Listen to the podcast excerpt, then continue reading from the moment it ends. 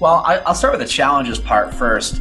Uh, you know, early on, I made a lot of decisions, you know, from my heart. Like people talk about, you know, you, you, you make decisions from your head or from your heart, and certainly you can break that down further. Uh, what I mean by that is I would find people that I really liked. Like I really liked the person. I thought they were great. Uh, I saw a ton of potential in them. I enjoyed being around them, and I wanted to help them. That was Colin Carr on this week's episode of the People of Veterinary Medicine podcast. The People of Veterinary Medicine, brought to you by Luca Veterinary Data Security. Greetings, DVMs, practice managers, vet techs, support staff, veterinary consultants, and podcast enthusiasts. Welcome or welcome back. In this week's episode, we are talking with Colin Carr of Carr Realty, who he is the founder and owner of a veterinary specific realty commercial realty company. And what I loved about Colin's story was that he he had figured out so many things that I didn't figure out until much later in life. And so I was really fascinated as to what that catalyst was and what kind of pushed him to kind of go against the stream, to kind of go against what the norm was, and to really figure this out. And now, kind of really have put the years and the time in to really build a great company with a great culture. And on that note, we get a lot into, again, uh, the people of veterinary medicine, right? The people that make your business work the idea of actually building a culture the right way, leading by example, um, and not just by words, and a lot of a lot of those kind of important topics. But there were just so many things in Colin's story that he has already accomplished that you know are on the forefront for me that I really want to accomplish. Right? You know, he talks about the he had mentioned early on this idea of he wanted it more than somebody else. And when I asked him to kind of elaborate on that, the idea came back to, you know, he really wanted to help somebody succeed. And he knew that if he just gave them a certain tool set that they can make it happen. And for me, I just love that idea because I, there's nothing more that excites me to help somebody else be successful. And if I can help give them the tools to help them reach that, it really, that feels better than closing any deal or, or building any new products or anything like that. There, there's just a real excitement and a joy for me in really helping others and seeing other people succeed. And so that also really resonated with me. So there was just so many things in his moral values and the way he approaches business that just really resonated with me. And I think it's a really great conversation. And I really think you're going to get a lot out of this. So, with that being said, sit back, relax, and enjoy the episode. But first, this episode is brought to you by Luca Veterinary Data Security where our mission is to help veterinary practice owners everywhere realize the value of their data and help them take the necessary steps to protect it. So if you need help protect data in your practice, the first thing you can do is go to luca.vet and download our 5 simple steps to protect your practice ebook, which is free. So again, go to www.luca.vet and look for our 5 simple steps to start protecting your practice.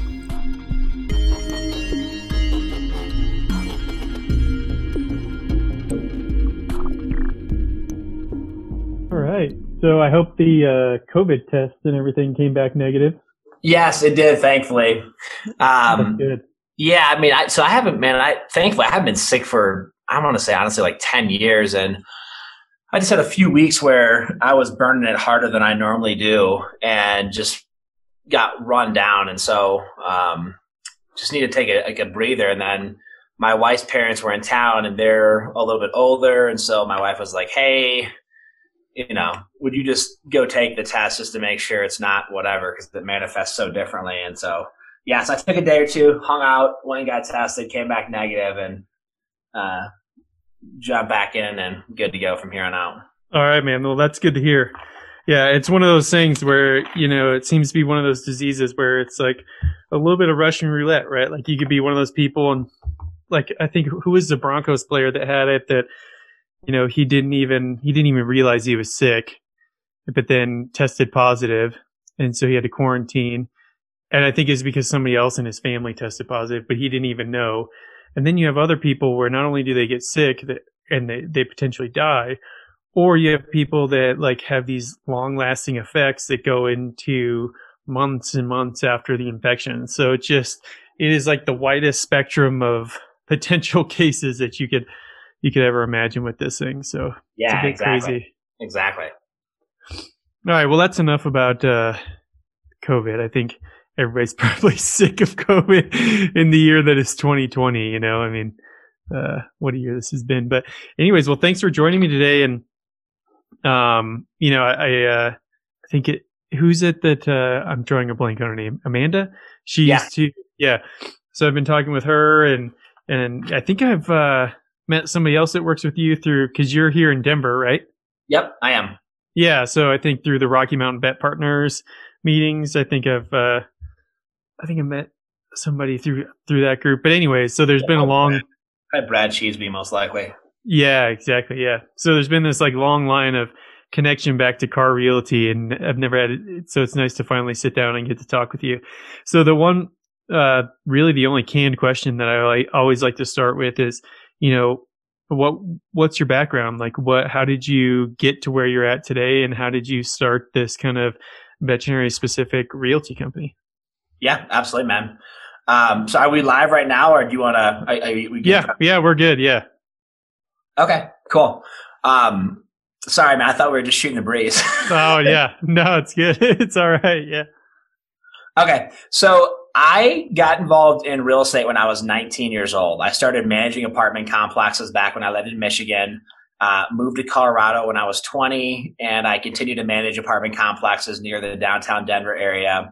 Got my broker's license when I was 23, and did uh, what I'd call traditional real estate. I did I did retail, I did industrial, I did office, and if it if it moved, I chased it over the years, I started uh, getting the opportunity to work for more healthcare providers, and I fell in love with helping people that are helping people.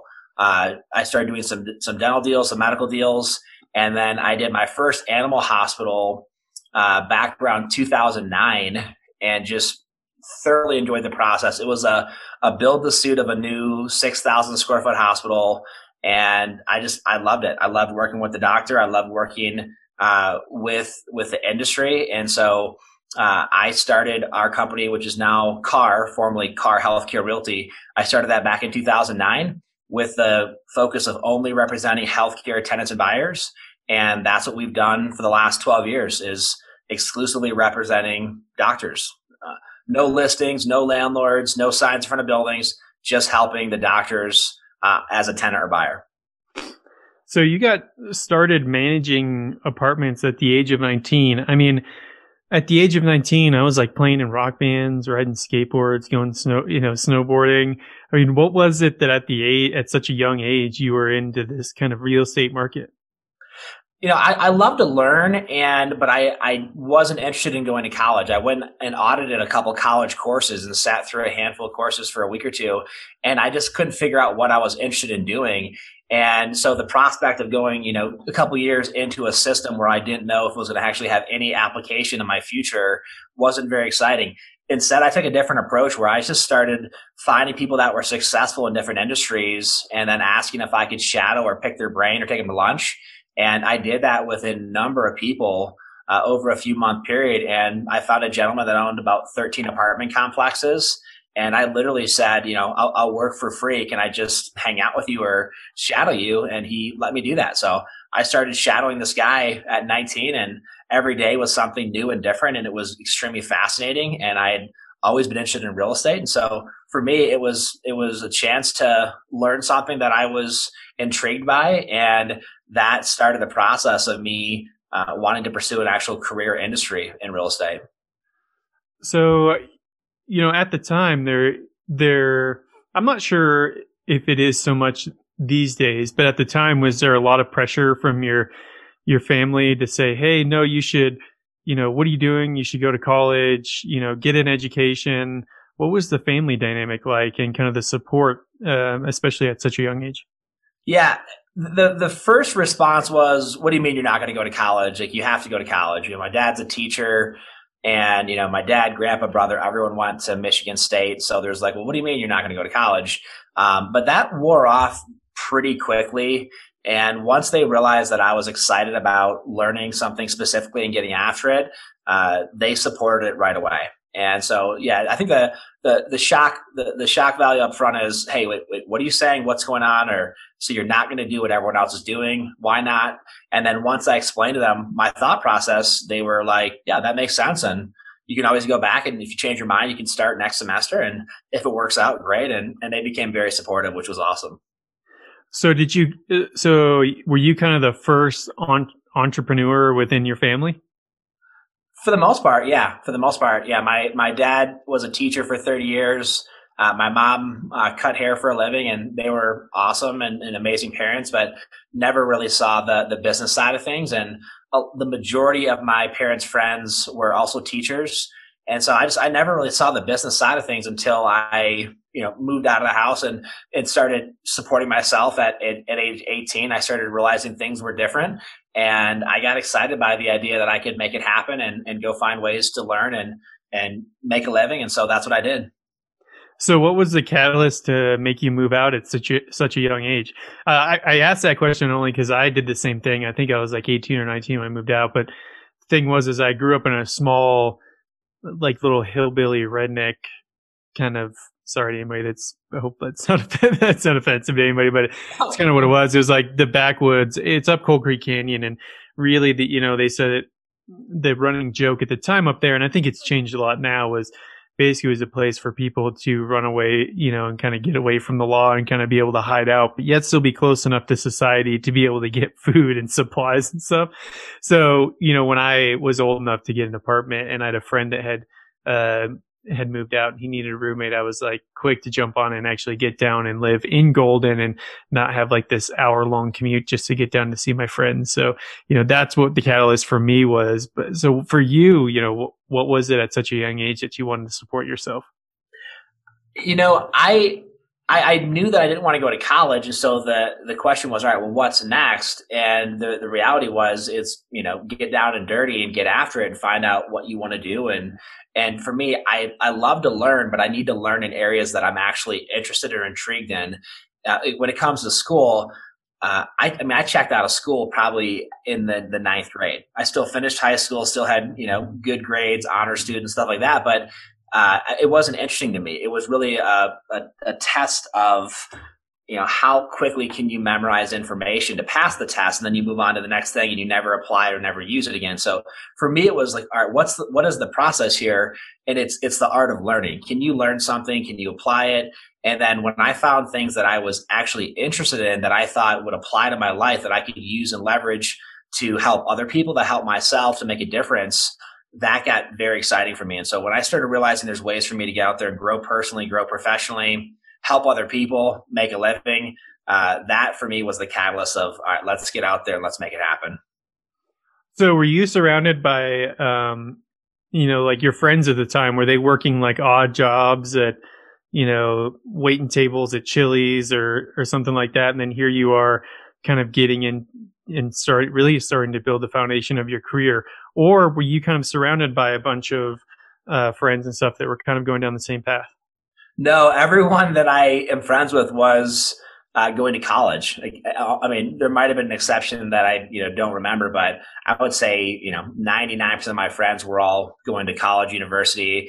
They knew what they wanted to study, or at least they thought they did. And they were, they were, you know, one, two or three years into, you know, a, a college game plan.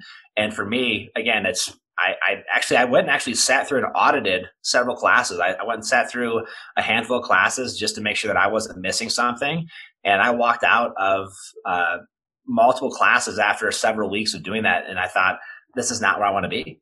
And I'm very, very thankful that's the route that I chose. I have a, a, tremendous respect for education. I have a tremendous respect. If you're in an industry like you want to be a veterinarian, yes, yes, you got to go get that degree and that license but if you are planning to go into a business environment, uh, there's a lot you can learn from people. There's a lot you can learn online, and there's a lot of other ways to get highly educated and highly trained outside of going to college. Yeah, I really resonate with that. Um, specifically, I mean, having spent a lot of money on education, and you know, basically my besides my mortgage, you know, my my biggest monthly payment is my student loan bills, but the you know, looking back on it, like if I had kids, you know, I might tell my kids now, unless you actually have to have a degree, you know, there, just like you said, there are so many people you can learn from and so many ways to really grow and build a business. And unfortunately, I think small business is really getting crushed in COVID. I, I feel abs, you know, I feel absolutely terrible for the service industry and really being tied into the especially coffee culture and community as well. I mean, seeing so many friends across the country that have invested their you know, life savings into opening their their cafe and really being excited about it and then essentially just having to close the doors because they can't sustain is really terrible. But i think without the with this anomaly aside i think that i might tell my kids like hey like you know like i have a law degree. So like you know if i wanted to go practice law i have to have that that degree and then i have to be licensed. And so it's like you're right. I think if the if it if it requires it and then I would go for it. Other other than that, I think I would tell my kids like, you know, find something that you really enjoy and see if you can't make it, you know, solve a problem for other people that eventually you'll get paid for. Yeah, I totally agree, and and that's actually what we are telling our kids. I have a, a nine year old daughter and a twelve year old son, and both of our kids homeschool and you know my my son you know he'll knock out two or three grades this year and you know he'll be done with with the traditional process of school when he's 13 or 14 and everyone says, "Well, what are they going to do next?" And my answer is, I'm you know I'm great with them taking some you know college level courses of finance or economics or things like that. We can do that online for basically free, or you can do it through a community college. I, I'm all about the information of how to read a balance sheet or you know things like that that are very practical to running a company. But the answer is, we're going to get him busy doing something. And to me, it's not a, a matter of what it is exactly. It's the idea of I'd rather have him taking opportunities, figuring out how to grow professionally, how to grow personally, how to solve problems, and certainly, you know, like it to be profitable and like it to be productive. But whether that means going to work for someone or starting something, I'm, I'm way more interested at that point in him figuring out how to make things happen, solve problems, grow personally, uh, than I am him figuring out how to continue to learn if we hit the age of 13, 14 and he's done a phenomenal job with school, which he does, he's proven that he knows how to learn. He's proven that he can he can learn, he can also teach himself how to learn. And so the next thing for me is, you know, you keep doing that for another 5 or 10, 15 years. If you want to be specialized as a veterinarian or an orthopedic surgeon, yes, you have to continue that process because you have to be the, the highest skilled in that profession around. But if it's a business application, if you've proven you can learn, the next thing is, can you prove that you can make mistakes? Can you get knocked down, get back up? Can you figure out innovative solutions? And so that's the game plan that we're taking. Yeah, you know what's interesting is I had this. Uh, I was having a conversation with uh, Dr. Jennifer Chatfield uh, a number of weeks ago, and I think I brought this up to her too. Is there was an interesting survey that went around, and they were surveying high school students to kind of get a pulse as to what different cultures around the globe were, like what were their priorities, what did a lot of the kids seem see themselves being. And the sad thing was is that in the US, a majority of high school students said they wanted their career to be uh, YouTube stars. That's what, you know, YouTube and Instagram famous essentially. Where when they inter- interview kids in China, in like Japan, in Korea, their answers were stuff like, I want to be a scientist. I want to be an astronomer. I want to be, you know, they had these like aspirations of doing something, um, solving bigger problems, right? And so I just think it's, it's really refreshing to hear that, you know, there's still an aspect of the, the United States that's excited about actually creating things and doing something different.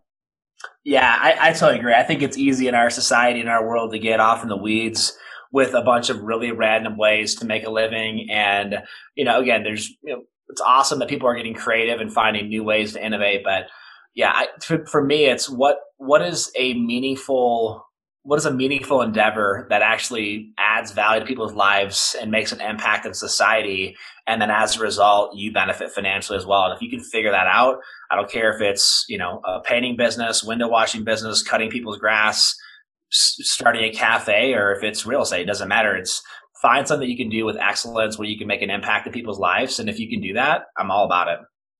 You know, so you said something interesting earlier. You said, if it moved, I chased it. So can you elaborate on that? What exactly did you mean by that? Yeah, I mean, so I got in real estate uh, brokerage side of it when I was 23. And at that point, I'd been working for, you know, well over four years then. I was looking to go to the next level professionally and financially. When you get in real estate, especially commercial real estate, it's very different than residential. Residential, almost everyone has an aunt or an uncle or a cousin who's going to sell a house or a friend, and you, you network that way. You get into commercial real estate, you might know some people that have businesses you can help them, but typically there's a lot more uh, there's a lot more strategy to how you find deals than how you actually execute deals. A lot of people will go partner with a senior broker and basically just let that broker feed them or, or train them for years. I got basically thrown out there on the street and said, go make it happen. So for me, uh, I was doing retail deals, industrial deals, office deals, land deals. I mean, if I if I even got a sense that there was an opportunity there, I'd go chase it down. And that gave me exposure to a lot of different industries. I was doing Walmart deals. I was doing, you know, so that's a 250,000 square foot deal that could take three to five years put together. I was also doing a thousand square foot office warehouse machine shop as well. And so just completely different ends of the spectrum. And a lot of people don't like that because they want to be super focused or specialized for me, uh, I didn't want to do that long term, but it was a great way for me to see a ton of different types of businesses and how people ran organizations and how deal structures came together. And I could put together an industrial deal in literally a day or two, whereas a Walmart would take three to five years. So for me, it was basically just the idea of I got a chance to see a ton of different types of transactions, different industries. And then when I got to the place in 2008, 2009, where I started doing more healthcare, I knew for a fact that's the industry that I wanted to spend the rest of my career working in because I had seen so many other areas. That was the industry that I knew that I could make the most impact in and that I felt the most called to. So when when you were how did you get your um because you said you started out in Michigan, is that right? Yep, started out in Michigan uh, and managed apartment complexes there for a little over a year and a half, almost two years. So how did you end up in Colorado? I put my stuff in my car. If it didn't fit, it didn't come. I drove 24 hours and landed uh, in Colorado and just got after it. Really? So, I mean, was there, I mean, was it like, oh, I want to move to Colorado because the mountains? Was there something about it or you just picked a state and went? Picked the state and went. Just looking for a fresh start. I'd been to Michigan my whole life. Love Michigan, a lot of great things there, but just wanted a fresh start, wanted a, a new opportunity and made the decision on a Tuesday that I was going to move. And Friday afternoon, I was uh, on the road heading towards Colorado. And I knew one guy that lived in Colorado Springs uh, barely, and I knew one guy that lived in Boulder barely. Besides that, I didn't know anyone. And uh, just said, hey, this is going to be a fun adventure. Let's get after it.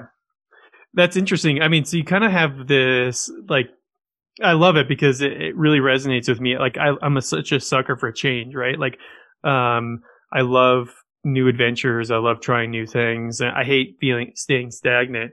And you know, even just talking about your journey, where it's like all your friends are going to college, and here you are, like, no, I'm going to figure this real estate thing out, and then on a whim, you're just kind of you're like, well, I'm going to move to another state. I mean, what it is what is it about these kind of like uncharted territories or uncharted waters that really get you excited the thing that gets me the most excited is is and I've said it a couple times uh, in passing, but it's it's personal and professional growth.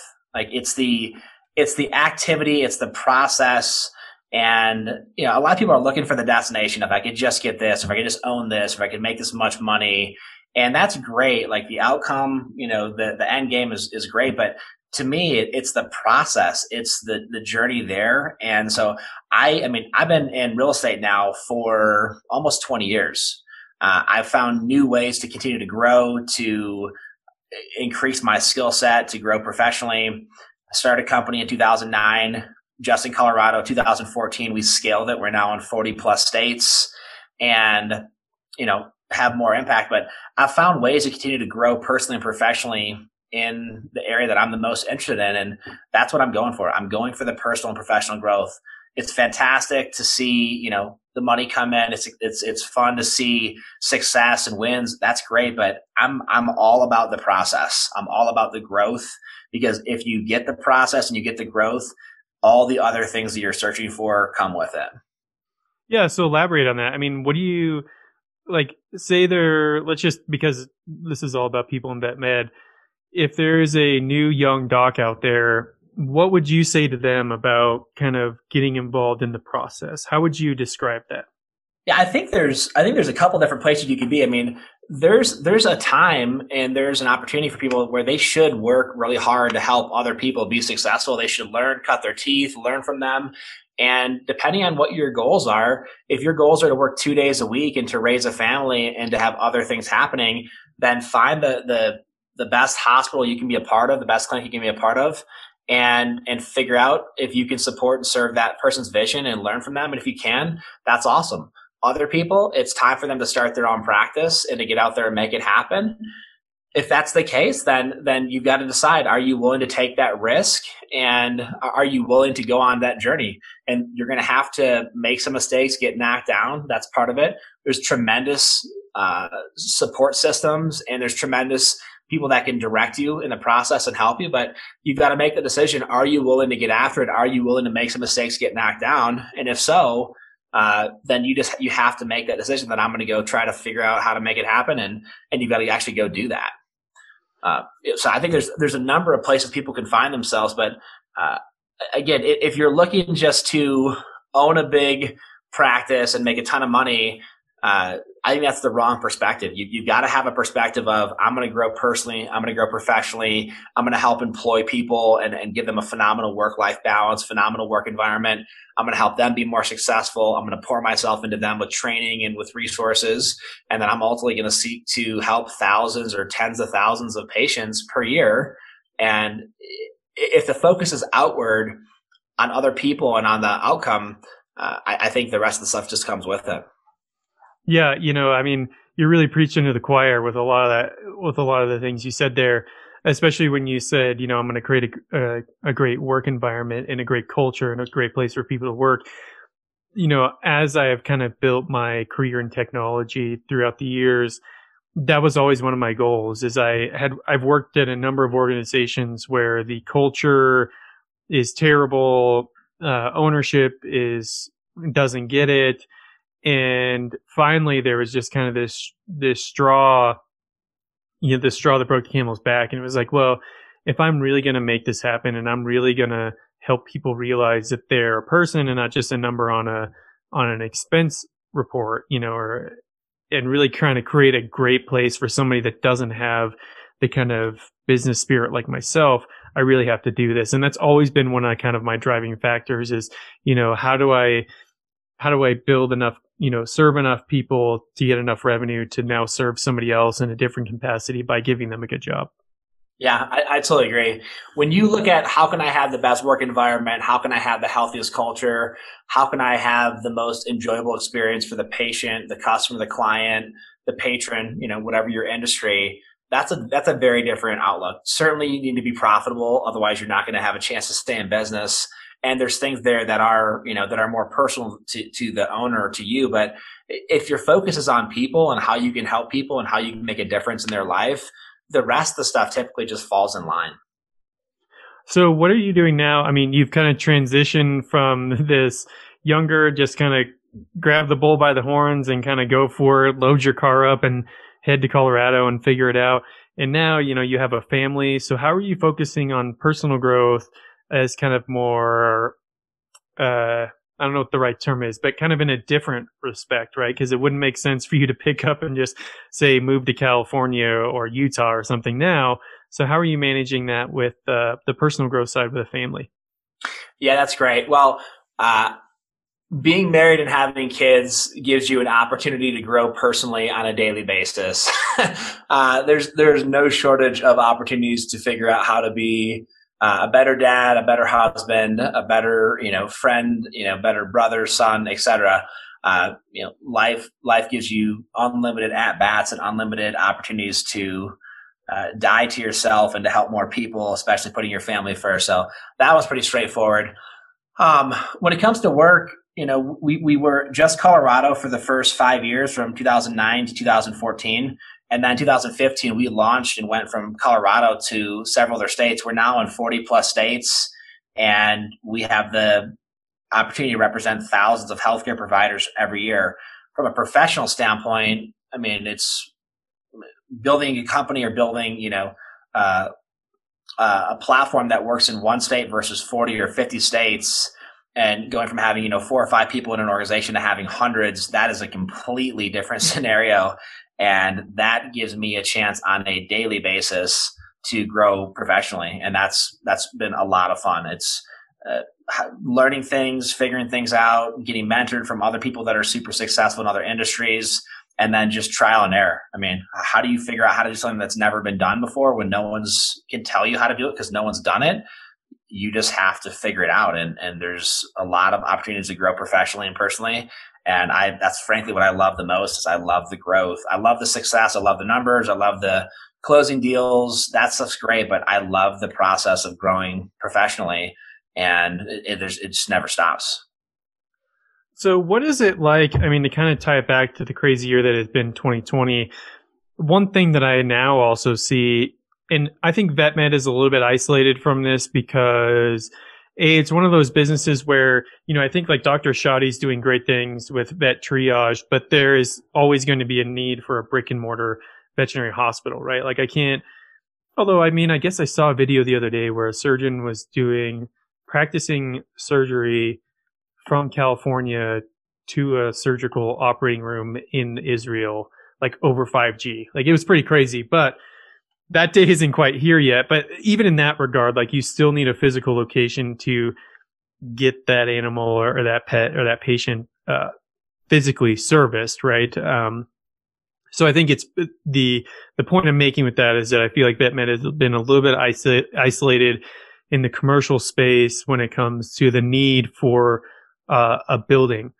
But because you're kind of involved in the commercial space, I would love your thought on, you know, how hard hit has been the industry when it comes to like office space. It seems like so many work environments are now we're forced to embrace the work from home and they're just saying, "Yep, we're just going to stick with it and we're going to uh, get rid of our office." Like my wife's company, they had a small office here in Denver, and they were ones that are like, "No, we're just going to let our lease run out in October, and we'll just have everybody keep working from home." So, what have you seen in kind of this sh- big shift in commercial real estate and the need with this larger work from home kind of environment?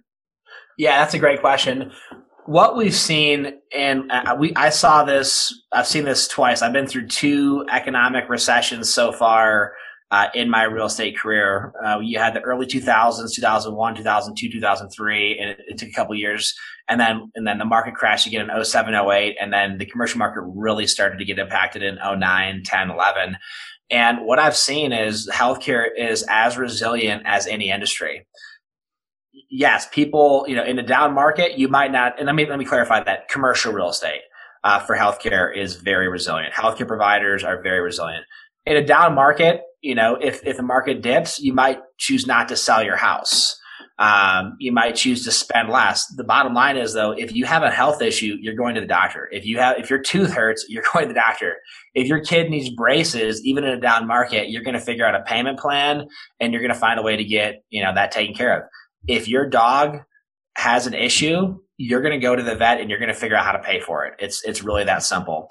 And, and we saw that. I mean, with the, uh, you know, with this, the forced stay at home measures, I mean, the veterinary industry did phenomenal. I mean, I've seen, I've seen some stats from different groups that survey a couple thousand hospitals across the country. And I mean, the stats that I was seeing was showing, you know, a, a lot of hospitals at all time highs, uh, up 10, 12% year over year, June, July, August. Again, I know it's not everyone's story, but, uh, you know, when it comes to veterinary health, I mean, that industry is as strong as any industry, in my opinion.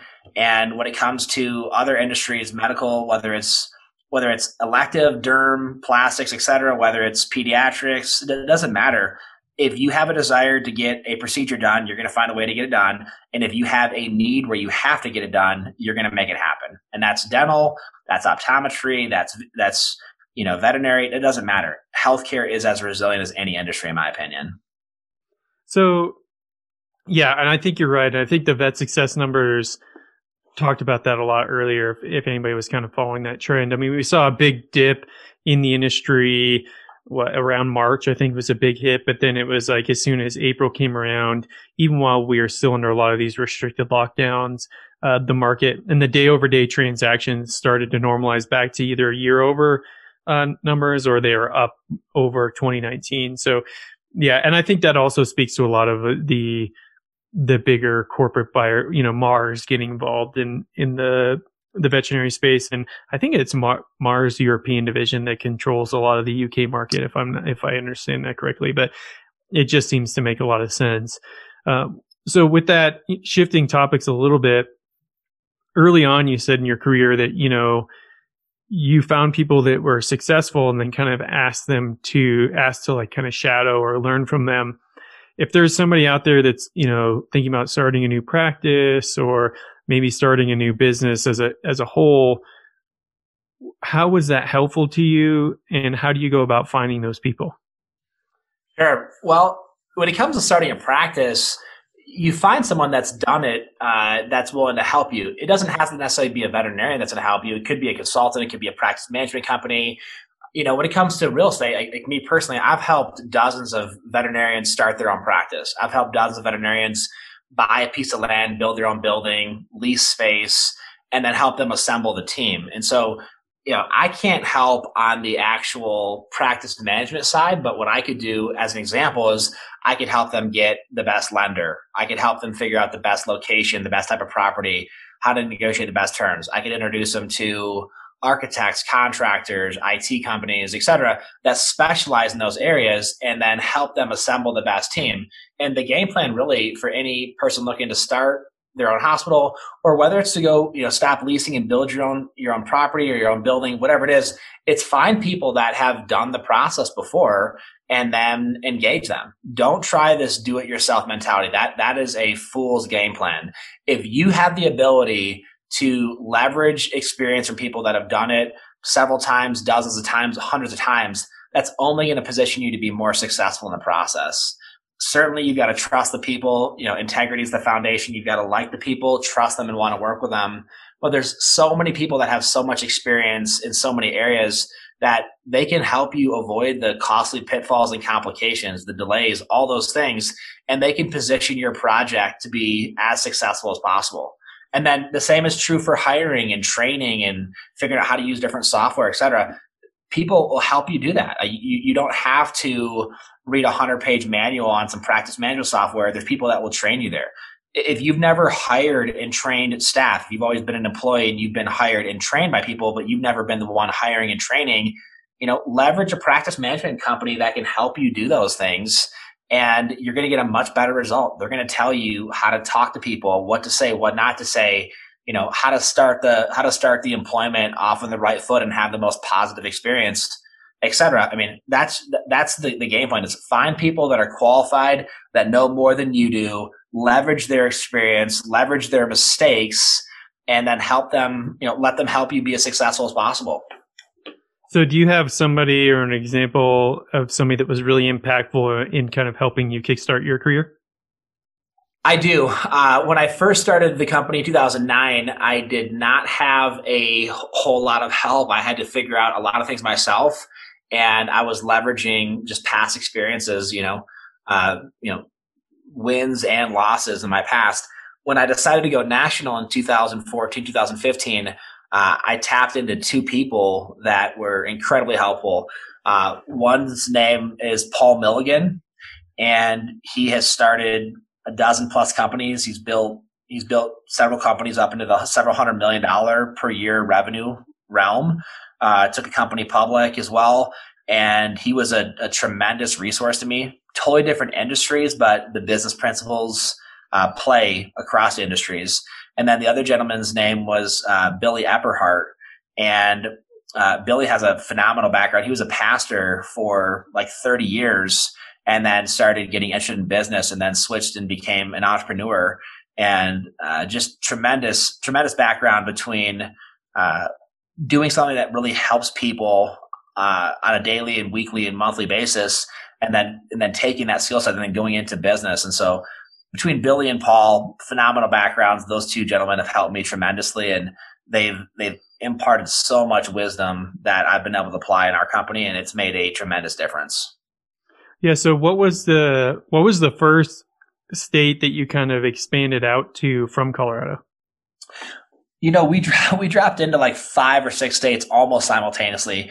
We went into Utah, Massachusetts, Michigan, Ohio, Illinois, uh, Florida. We, mean, we dropped into a bunch of states almost simultaneously. You know, the reason I kind of asked that is you mentioned something earlier where you were talking about the challenge of going from like a five person company to hundreds of people. And it seems like, you know, this podcast had a different name originally, and then I ended up changing it to the people of veterinary medicine because it really, the conversation always came back to the people. So, what has been your biggest success um, and in getting the right team and getting the right people and making sure that they're all kind of motivated and all the challenges that come with the HR piece of running a business? Well, I, will start with the challenges part first. Uh, you know, early on, I made a lot of decisions, you know, from my heart. Like people talk about, you know, you, you, you make decisions from your head or from your heart. And certainly you can break that down further. Uh, what I mean by that is I would find people that I really liked. Like I really liked the person. I thought they were great. Uh, I saw a ton of potential in them. I enjoyed being around them and I wanted to help them. And so I made a bunch of hires with people uh, where I wanted to help them or I wanted to see their life transformed, but they didn't necessarily have the skill set. Like the skill set side would be like the head part. All right, is the person qualified? Is it is it potential or is it actually a proven track record?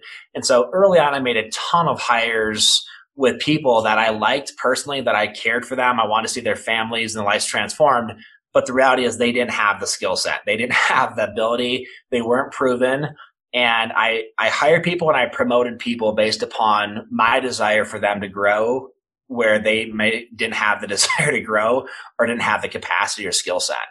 And again, you can get in a ditch on both sides. You can hire just with your head and you can hire all skill set, but then you end up sometimes with the wrong culture, the wrong people, uh, etc. You can also hire with your heart, which is you want it more than they do. And that's a bad scenario. So I find myself early on hiring people that didn't have the skill set, didn't have the capacity, and then trying to, you know, want it more for them than they want it for themselves. And that put me in a in a bad place in a handful of scenarios today I look for both. I, have got to find I've got to find the people with my head that have the skill set, that have the capacity, that have a proven track record.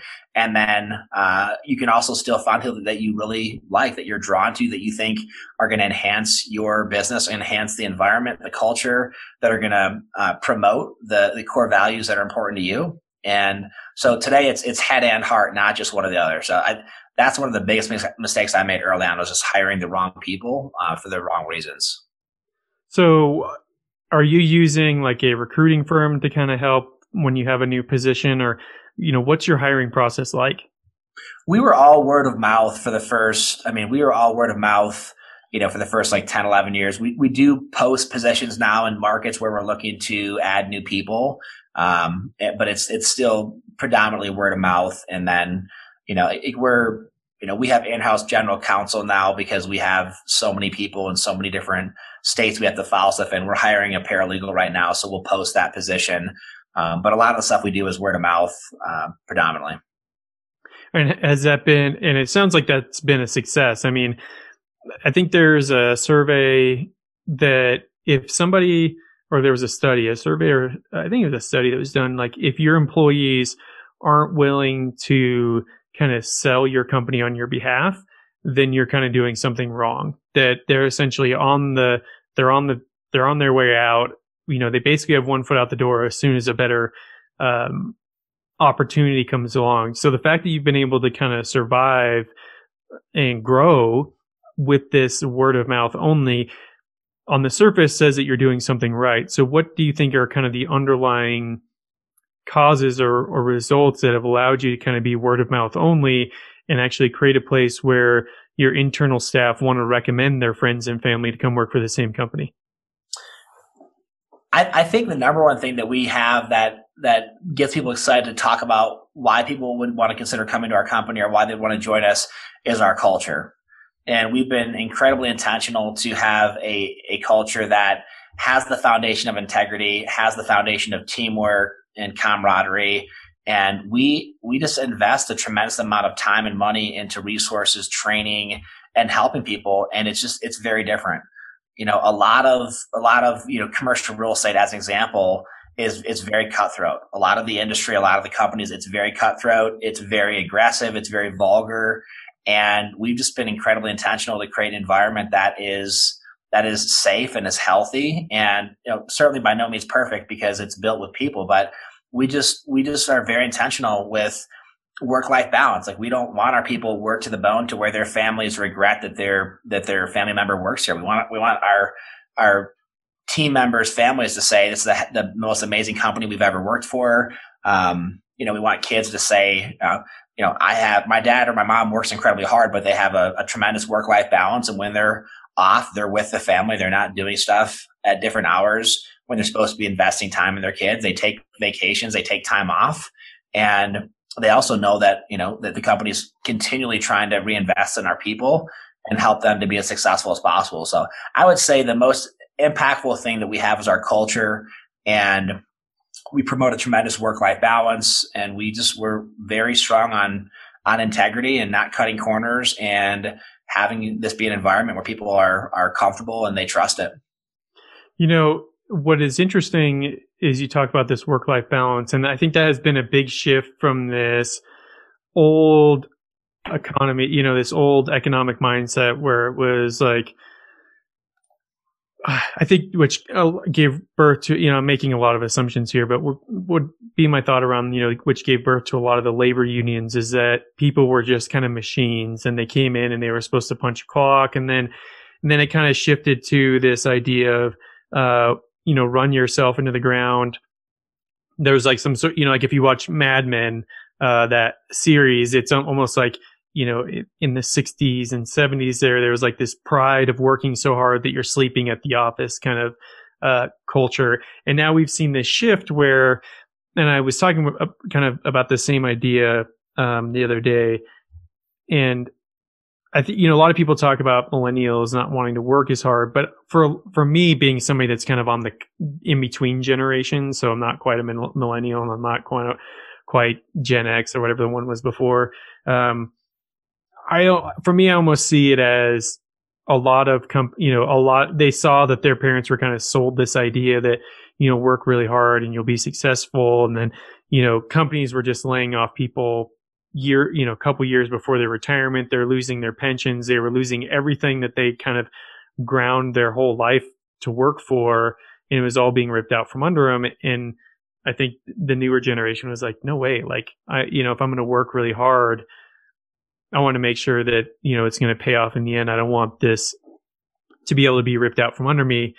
And then I've all, and then you kind of also talked about this idea, you know, when you talk about the idea of work life balance, you know, I personally worked for a number of companies where, you know, where, you know, you work on creating these, this value set or this idea and like, yeah, we want to create a work life balance. And, you know, you have upper management or ownership that's basically never around, right? They're always gone and they're always kind of doing fun stuff. But then in the interview, we're saying, Hey, you know, we're really flexible with our time and, you know, we treat everybody like adults, but then we're micromanaging the amount of vacation time you have down to the minute. And even though, and then we're expecting people to work on the weekends, but that time isn't accounted towards accruing vacation time. So I've been in a lot of places where there's kind of this idea and it's a greater idea, but then manage, you know, the way management employs it is completely different. So how have you kind of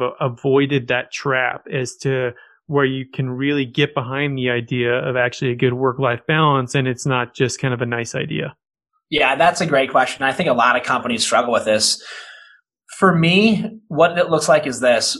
We we are a big fan of working very very hard, but doing it in set boundaries. So I tell people, listen, when I'm working, I'm going to hit it as hard as anyone's going to hit it. But when I'm not working, I don't touch it. So I'm not texting people at night. I'm not you're not going to get a hold of me on the phone after 5 or 5.30 and i'm not going to work weekends and so you know from 7.30 to 5 or 5.30 i'm going to be as productive and as efficient as i can possibly be and if i'm on i am on but when it comes to when i get done for the day and, I, and i'm and i'm not there i'm not going to let people rob me from my family time i'm not going to be sitting there at dinner uh, talking to my daughter about her day and then checking my phone and and and, and sending the message that my text message or my phone is more important than hearing about my daughter's day or my son's day. So what we tell people is when you're on, crush it. If you're working, hit it as hard as you can, but you got to turn it off and you've got to be very intentional to turn it off. We are incredibly supportive of vacations and we are pushing people constantly to take time off. And we tell them, don't take your computer and turn your phone off. The world will keep will keep revolving around the sun. Nothing's going to stop working without you. You're, you're important, but you're not that important. People will figure it out if you're gone for a few days. Don't worry about it. And when you're off, go give your family the quality time that they deserve and, and give them amazing memories and invest in them. And then you get the best of both worlds. When you're working, you're crushing it, you're making a difference, you're making an impact. People's lives are being positively touched by it. And then you're going to be more successful or more productive. And then when you're not working, don't work. I think the mistake most people make is they're always on. They're always looking at emails. They're always looking at texts. They're always looking at their phone. And that's a, that's a really bad way to run your life. That's a game plan for getting uh, frustrated, for getting run down, and for telling your family that your work's more important. Work's very important, but it's not more important than family you need to work hard, but you need to also take time off and rest, take vacations, enjoy yourself, reinvest in your family. And the idea that you can't have both is foolish. You can have both, no question. And it typically starts with you just got to draw boundaries and draw lines. I, would love to help you. I'd love to take phenomenal care of you. Here's the time frames I can do that in.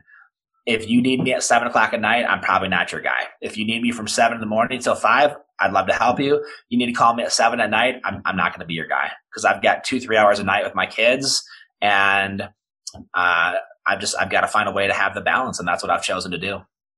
Yeah. I mean, really, I mean, I, I'm definitely one of those people that should be taking that advice, you know, like I'm always on email and I really, you know, you know, if somebody's like, Hey, I need something done. I'm like, Oh, no problem. I'll, I'll do it after hours tonight some of that, to my own credit, I think is the nature of technology, right? Like if there's, uh, you know, something that can be done after hours to not impact their daily work life, then you know it's going to be a better service to them, and and that's kind of just the nature of, of the business of technology. But um, yeah, in a lot of respects, I definitely need to take that that medicine, right? I need to understand um, that it's okay to to turn things off and not answer an email right away and and uh, yeah, definitely an area of growth for me that I can I can learn from for sure. It's one of the hardest things people do, and we tell every person that comes in our company, we tell them what we recommend they do or don't do. We're not going to tell them how to live their life or if they want to check emails, you know, at seven o'clock at night or 10 o'clock. They can do whatever they want to do.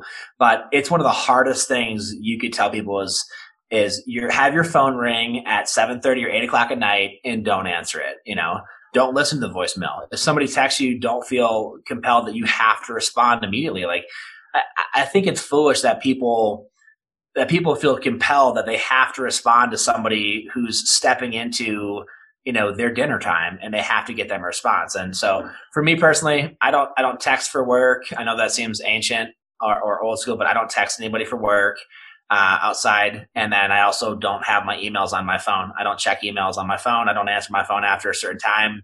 And it just it just allows me to have a, a much better work life balance. And then the other thing is there too is I'm more excited to get back at it. Like when I get up in the morning and I and I turn my emails on, I can't wait to see what's happening, and I'm excited to get in that day when I come back from a weekend, I'm excited to see what's happening and I want to get back there because I've been out fully for the, the, last two plus days and I'm, I'm ready to get back into it. So I don't get run down. I don't get worn down. I don't have the Sunday night blues. And I think that's a, a, really key way of staying fresh and staying excited about what you do for a living. Yeah. I love that you said the Sunday night blues is, you know, one, one of my aspirations for this company as well was when I started it was I've always had this motto of, you know, hashtag start living for Monday, right?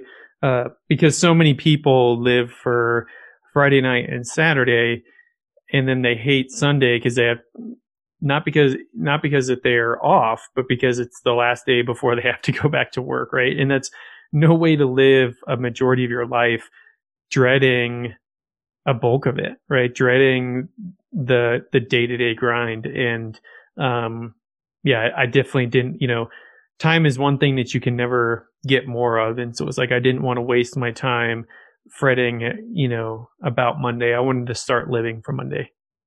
Yeah, I totally agree. I, I think that the, the big focus should be that it's not either or, it's both. You don't have to you don't have to live for the weekend uh, or regret or you know, resent getting back to work. It's you can live for the weekend. You can also live for Monday as well. You can have a phenomenal work life balance. And I think also the more the more time that people take off and invest in their family, the more healthy and they the more refreshed they are. Like for me, I take plenty of vacations. And I'm excited to get back to work when I'm done with it, whether it's a three day break or a long, you know, five day break at Thanksgiving, like we just had. Uh, I enjoy the time that I'm off because I'm focused on my family and I'm focused on me personally and my, you know, things that are important. And then when Monday comes around or come back from vacation or break, I'm excited to get back after it and make it happen until the next little break.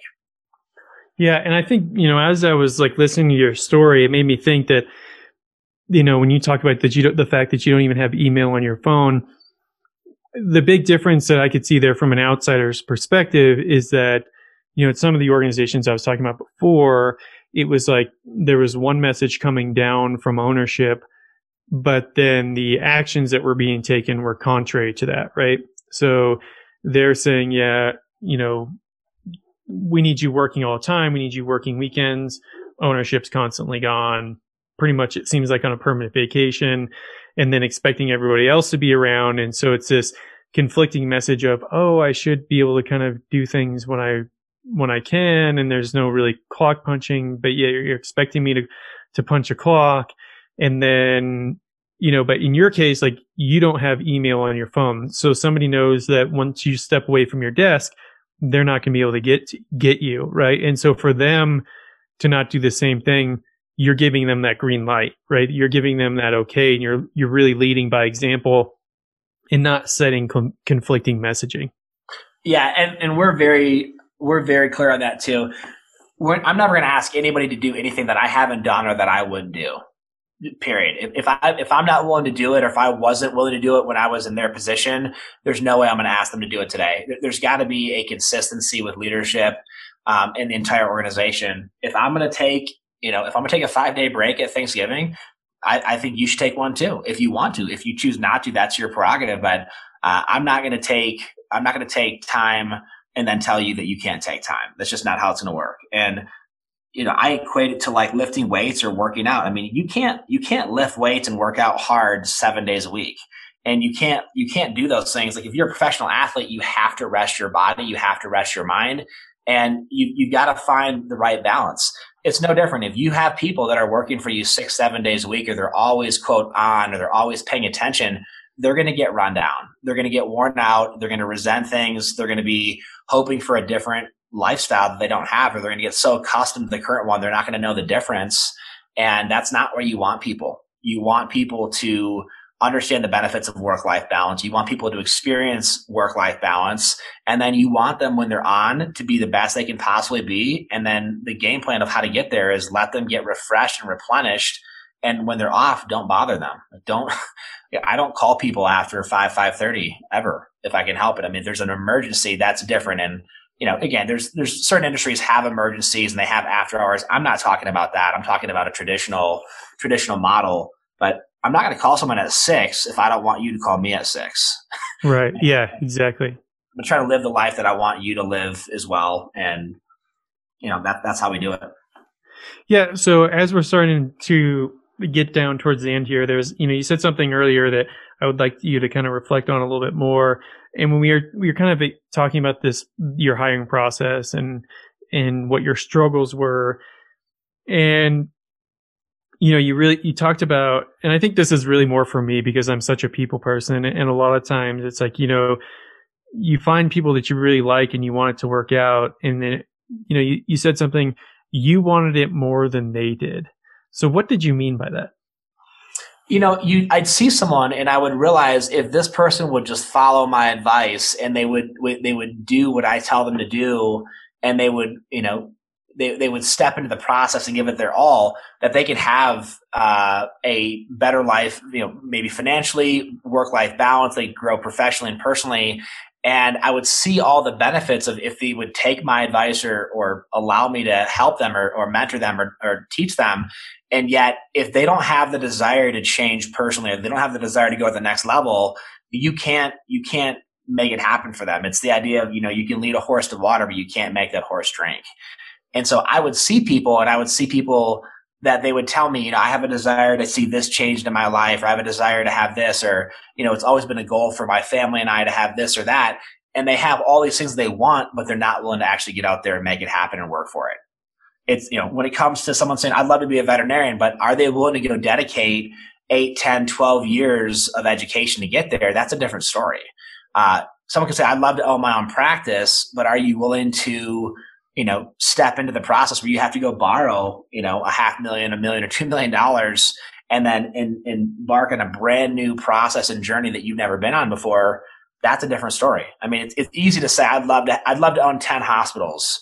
Well, are you willing to take the steps necessary to own the first hospital? So for me, I would find people that would say, I'd love to, you know, make more money, have a better work life balance, be a part of your culture, all these things but at the end of the day, they weren't willing to put in the work or the effort that it takes to get to that next level. And so I would see people that wanted things. I would want to help them get there because I, I enjoy seeing people's lives transformed. But then I'd find myself wanting it more than they would or, or trying to help them get there when they weren't willing to help themselves get there. And that's a, that's a bad combination. Again, that's, that's, that's hmm. trying to get, uh, that's trying to get someone to do something that they don't want to do or they're not willing to do and you're going to end up in a frustrating scenario. Yeah. I mean, I'm really glad that uh, we were able to spend this time together because, man, there were so many things about your story and and just your take on life that really just resonate with me. In listening to tell you, listening to you tell that last story, um, it really resonated with me because I can just hear your desire to really help somebody else, you know, and really to help see somebody succeed. And one of the you know, one of my greatest accomplishments in life so far um, is to have a former uh, staff member that I kind of was overseeing and trying to help grow. Uh, they reached out to me and they're like, you know, I'm really going to miss you. You were really a great leader and a great mentor, and I really appreciated you always help me trying to figure out how to take that ne- next step. And it was like things like that that were really rewarding for me. Um, and so to kind of hear you have that similar desires just it really resonates with uh, my values and the things I'm trying to accomplish. Absolutely. Yeah, I think I think the questions of, you know, what do you want to see different in your life? You know, what does it look like? Let's get specific. Lifestyle, work life balance, income wise, professional, personal growth, impact, influence. What does that look like? And then if people can't lay that out there, they're probably not going to be willing to go make it happen. If they can lay it out there and tell you what they're going for, they actually have a, a vision for it. That the next question or set of questions comes down to, all right, are you really willing to make it happen? Are you willing to make the, the, the steps or take the steps necessary to grow and, and probably make some sacrifices to get there? And that's where the rubber meets the road. And if you get if you get the answer you need there, that's great. But if someone can't convince you of that, then you're, you know, you're going to end up trying to, you know, push a very heavy rock up a very steep hill, and it's not, it's not the place you want to be. Yeah, exactly. Well, you know, thank you so much for your time. And uh, at the end, the only other canned thing that I always like to do is that, you know, it's the last few minutes here is just uh, shameless self promotion. You know, where can people find out more about Carr realty? Um, any events or anything you have coming up that you want people to know about, uh, now is your time to kind of to put it all out there. I appreciate it. Best way for people to connect with us is our website, and that address is carr.us, C-A-R-R.us. Upper right hand corner, there's a couple options. One, you can click to find an agent. So if you're in Boston and you want to find an agent there, great. If you're in Seattle, you can find an agent there that's a great resource if you want to start a conversation with someone uh, that specializes in your industry and your market. Uh, other thing that you can find in the upper right hand corner is a free evaluation. If you want to know what it would look like if you were to go from leasing and then you were to go purchase your own property or building, we'll run that analysis for you at no cost. If you want to know how your current lease compares to the market, we'll do a lease uh, analysis for you and we'll tell you that you have a, a good average or bad lease and we'll tell you what it looks like for your next opportunity or transaction of how we can improve it. Uh, and so a lot of things there as well. When should you start your next transaction? We'll tell you that. What's the right time frame the window?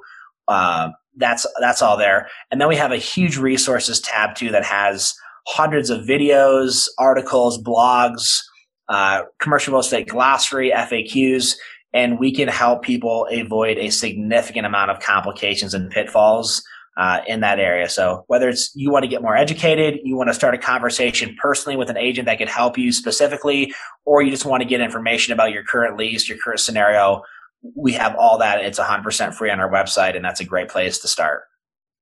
Awesome.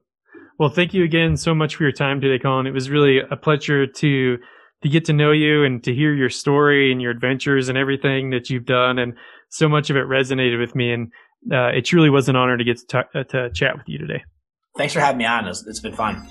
Well, yeah. Well, likewise, enjoy your holiday, and uh, I'll definitely be in contact soon. Take care. Bye.